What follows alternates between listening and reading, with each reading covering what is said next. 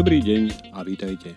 Počúvate podcast Modrá vlna o tom, čo sa deje v Európe a ako sa to týka aj nás na Slovensku. Moje meno je Peter Stach. Dnešná epizóda je celkovo 12. a zároveň už druhou v tohto ročnej sérii. Od prvej tohto ročnej epizódy prešli presne dva týždne. Takže zatiaľ sa zdá, že sa mi darí naplňať novoročné predsavzatie a už len dúfam, že to tak bude aj naďalej. Dnešné vydanie Modrej vlny nebude monotematické. Budem hovoriť o dvoch témach, ktoré ma zaujali a dúfam, že pre vás budú rovnako zaujímavé, ako sú pre mňa.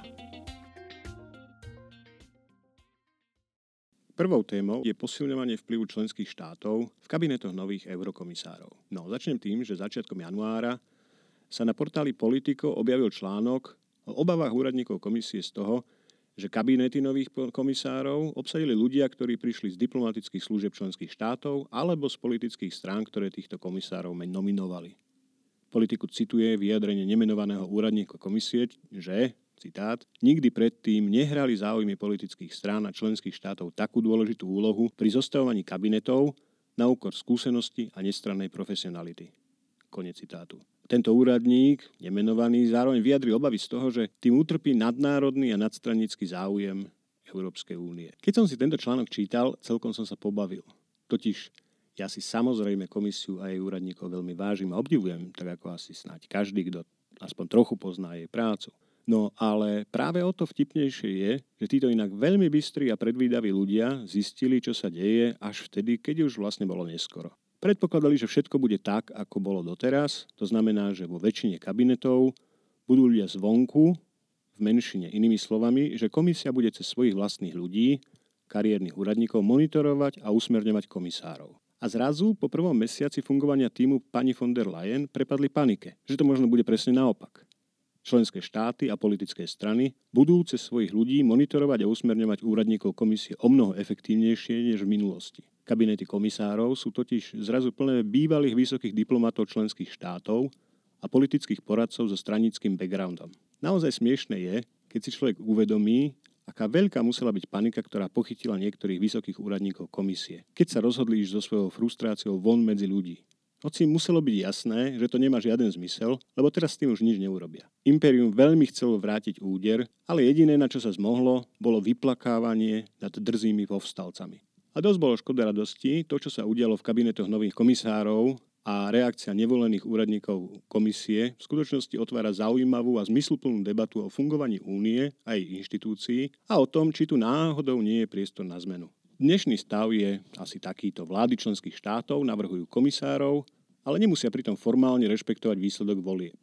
To znamená, že napríklad štát, v ktorom najviac hlasov získala strana, ktorá sa hlási povedzme k európskym socialistom, môže za komisára navrhnúť politika zo strany hlásiacej sa k európskym ľudovcom alebo apolitického diplomata. Zároveň však členské štáty musia brať do úvahy to, že navrhnutá komisia musí získať dôveru väčšiny poslancov v Európskom parlamente. No a tí sú zvolení v priamých voľbách. To znamená, že je tu akási poistka, ktorá chráni európsky záujem a to je práve Európsky parlament. Je tiež dobre pripomenúť, že ani na Slovensku nie je vylúčené, že minister a ľudia, ktorých si na ministerstvo privedie, budú uprednostňovať záujem povedzme Prešovského kraja pred celoslovenským záujmom. Jediné, čo to môže obmedziť, sú médiá a verejná mienka, pričom konečnou poistkou je aj u nás parlament, ktorý môže ministra odvolať. Čiže Máme tu poistku v podobe Európskeho parlamentu, ale tá sa aktivuje až v naozaj kritických situáciách. A otázka teda je, či by nebolo dobré takýmto hraničným situáciám predchádzať a keď áno, tak ako? Podľa mňa riešením by mohlo byť napríklad posilnenie postavenia európskych politických strán. Tu sa dostávame napríklad aj k neustále sa vracajúcej debate o celoeurópskych kandidátkach. Osobne si zatiaľ myslím, že snaha zaviesť ich bola tak trochu blbosť, napríklad už len kvôli jazykovým bariéram, ale bola to jedna cesta, ako posilniť európske politické strany. Napadajú mi však aj iné nástroje, aspoň teoreticky, napríklad schvaľovanie národných kandidátiek do eurovolieb orgánmi európskych politických strán a alebo umožnenie účasti v eurovoľbách len pre európske politické strany, respektíve pre také strany v členských štátoch, ktoré sú členmi európskych politických strán. Samozrejme, toto všetko je na hĺbšiu celospoločenskú debatu. Príležitosť pre ňu bude pritom už čoskoro. Na celoeurópskej úrovni sa totiž aj o týchto veciach bude diskutovať na pripravovanej konferencii o budúcnosti Európy. Ide o sériu podujatí, nie o jednu konferenciu, ale o sériu podujatí, ktorá by sa mala začať už vo februári tohto roku a prebiehať vo viacerých fázach až do roku 2022. Po svojom vystúpení v Európskom parlamente to v stredu 15. januára potvrdila aj predsednička komisie pani Dubravka Šujica. Tento proces bude mať dve úrovne.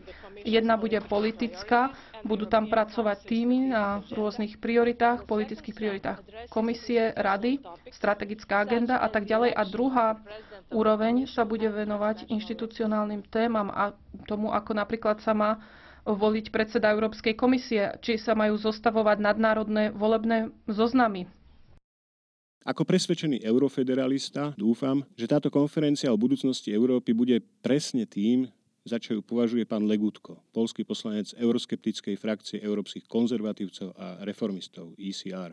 To znamená odrazovým mostíkom pre ďalší veľký skok vpred smerom k ďalšej európskej integrácii. Táto konferencia je v podstate iba takým začiatkom pre ďalší krok smerom dopredu v rámci európskej integrácie, vrátane nadnárodných zoznamov, procesu špicen kandidátov a väčších kompetencií pre Úniu.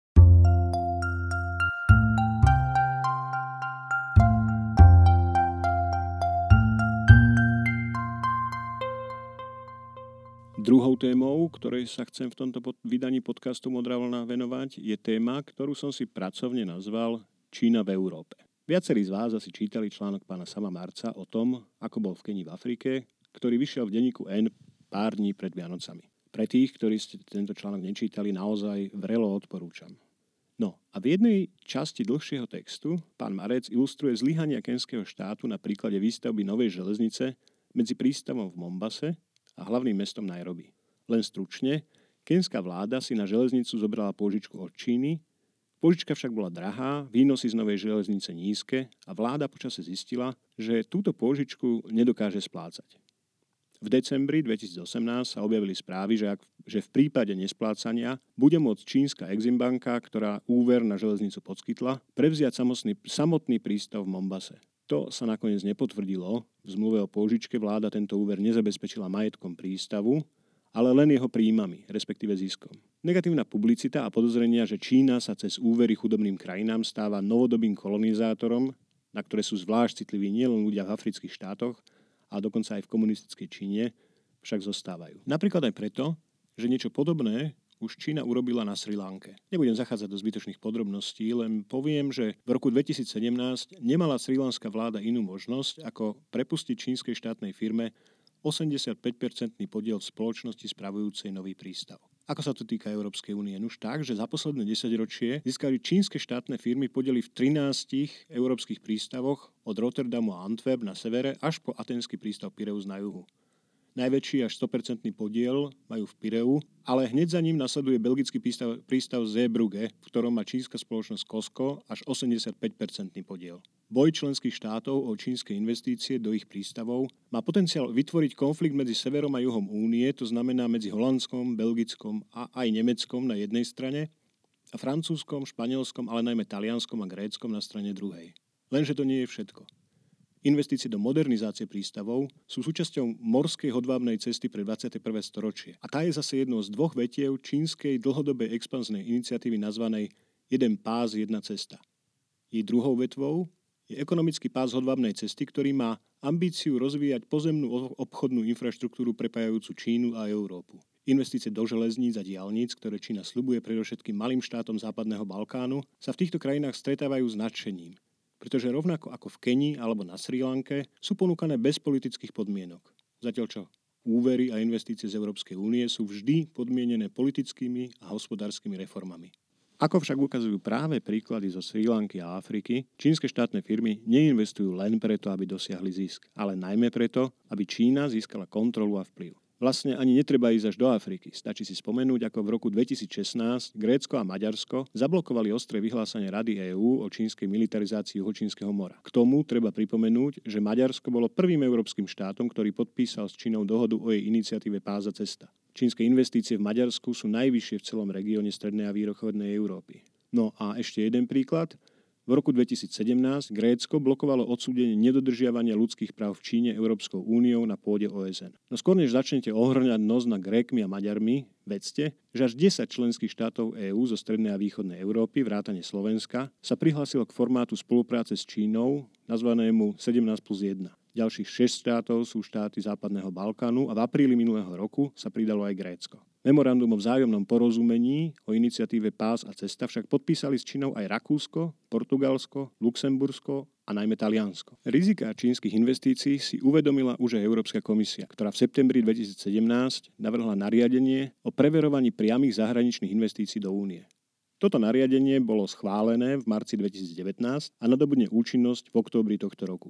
Mohlo by sa zdať, že super, problém vyriešený, ale nie je to celkom tak. Nariadenie totiž nedáva členským štátom povinnosť preverovať priame zahraničné investície. Hneď v prvom článku nariadenia sa jasne píše, citujem, Žiadnym ustanovením tohto nariadenia sa neobmedzuje právo každého členského štátu rozhodnúť, či konkrétnu priamu zahraničnú investíciu preverí podľa tohto nariadenia. Rovnako sa tam hovorí aj to, že členské štáty majú podľa európskych zmluv výlučnú zodpovednosť za svoju národnú bezpe- bezpečnosť. Nariadenie však ukladá každému členskému štátu povinnosť informovať komisiu a ostatné členské štáty o priamých zahraničných investíciách a ich prípadnom preverovaní. K preverovaným alebo aj nepreverovaným investíciám sa tak môžu vyjadriť aj ostatní členovia únie a ich pripomienky musí preverujúci členský štát zohľadniť. Jednoducho povedané, toto nariadenie vytvára základ, na ktorom bude možné formulovať jednotný postoj únie voči zahraničným investorom. A v prípade veľkých hráčov ako Čína umožní výmena informácií vyskladať si z jej investícií v jednotlivých členských štátoch celkový obraz o dlhodobých zámeroch a cieľoch tejto veľmoci vo vzťahu k únii. Mnohé príklady z Ázie, Afriky a žiaľ možno už onedlho aj zo západného Balkánu výborne ilustrujú bezmocnosť malých alebo ekonomicky slabších štátov v obchodných a mocenských vzťahoch s veľmocou ako je Čína. Slovensko je presne takouto malou krajinou. Čína alebo aj Rusko k nám budú pristupovať s rešpektom len vtedy, ak budeme súčasťou silnej Európskej únie, ak náš záujem bude európskym záujmom a ak Európa bude hovoriť jedným hlasom. Čína to veľmi dobre chápe. Aj preto sa snaží svojimi investíciami posilniť exist, už existujúce napätia medzi severom a juhom, či východom a západom únie. Výzvy na opatrnosť pri čínskych investíciách z Francúzska a Nemecka sú kvôli tomu napríklad v Taliansku a Grécku už dnes niekedy vnímané skôr ako prejav strachu týchto krajín z posilnenia významu talianských a gréckých prístavov na úkor Rotterdamu, Antwerp a Hamburgu. A pre pána Orbána sú to len snahy utlmením čínskych investícií zvýšiť tlak na jeho vládu a donútiť ju zlepšiť stav právneho štátu v Maďarsku. O to zaujímavejšie bude sledovať snahy o vytváranie jednotnej európskej politiky voči Číne v najbližších rokoch. Nemecká kancelárka pani Merkel už pred poslancami Bundestagu povedala, že nemecké predsedníctvo v Rade EÚ, ktoré bude v druhej polovici po tohto roka, sa zameria na vzťahy s Čínou. Počas neho by sa mal v septembri v nemeckom Leipzigu uskutočniť aj Európsko-čínsky summit na najvyššej úrovni. Samozrejme, že polnočné predsedníctvo nestačí na to, aby sa vzťahy Európskej únie a Číny posunuli na novú kvalitatívnu úroveň, ktorá by sa vyznačovala európskou jednotou a čínskou ochotou prijať a dodržiavať férové obchodné pravidlá. Ale určite by mohlo byť dobrým impulzom pre ďalší rozvoj takýchto vzťahov. Čína je veľká. Má dlhodobé plány a lákavé ponuky pre tých, ktorí sa k realiza- ktorých k realizácii svojich plánov potrebuje. Svoje investície vníma nielen ekonomicky, ale predovšetkým z pohľadu rozširovania vplyvu a posilňovania svojej moci mimo vlastného územia. Môže byť obchodným aj investičným partnerom, ale len pre toho, kto ju dokáže prinútiť k tomu, aby dodržiavala dohodnuté pravidlá a konala transparentne. To, či takýmto partnerom Číny môže byť Európska únia, to sa ukáže v najbližších rokoch. Šanca tu je. Ale že ním nemôže byť žiaden z jej členských štátov samostatne, to už vie dneska aj Nemecko, aj Francúzsko a bolo by dobre, keby ste uvedomili aj v Taliansku, Maďarsku a najmä na Balkáne. To boli dnešné dve témy podcastu Modrá vlna. Samozrejme, že by sa o každej z nich dalo hovoriť oveľa dlhšie, ale to by už asi bol iný formát. Ďakujem vám, že ste si našli čas na počúvanie a dúfam, že vás to bavilo. Aspoň tak ako mňa. Ak sa vám môj podcast páčil, budem rád, ak modrú vlnu odporúčiť aj priateľom a známym. Ideálne tak, že link na podcast budete zdieľať na sociálnych sieťach. Ja to samozrejme robím, ale viete, od vás to bude presvedčivejšie. No a ako vždy, na záver aj dnes zopakujem aj pozvanie na dialog.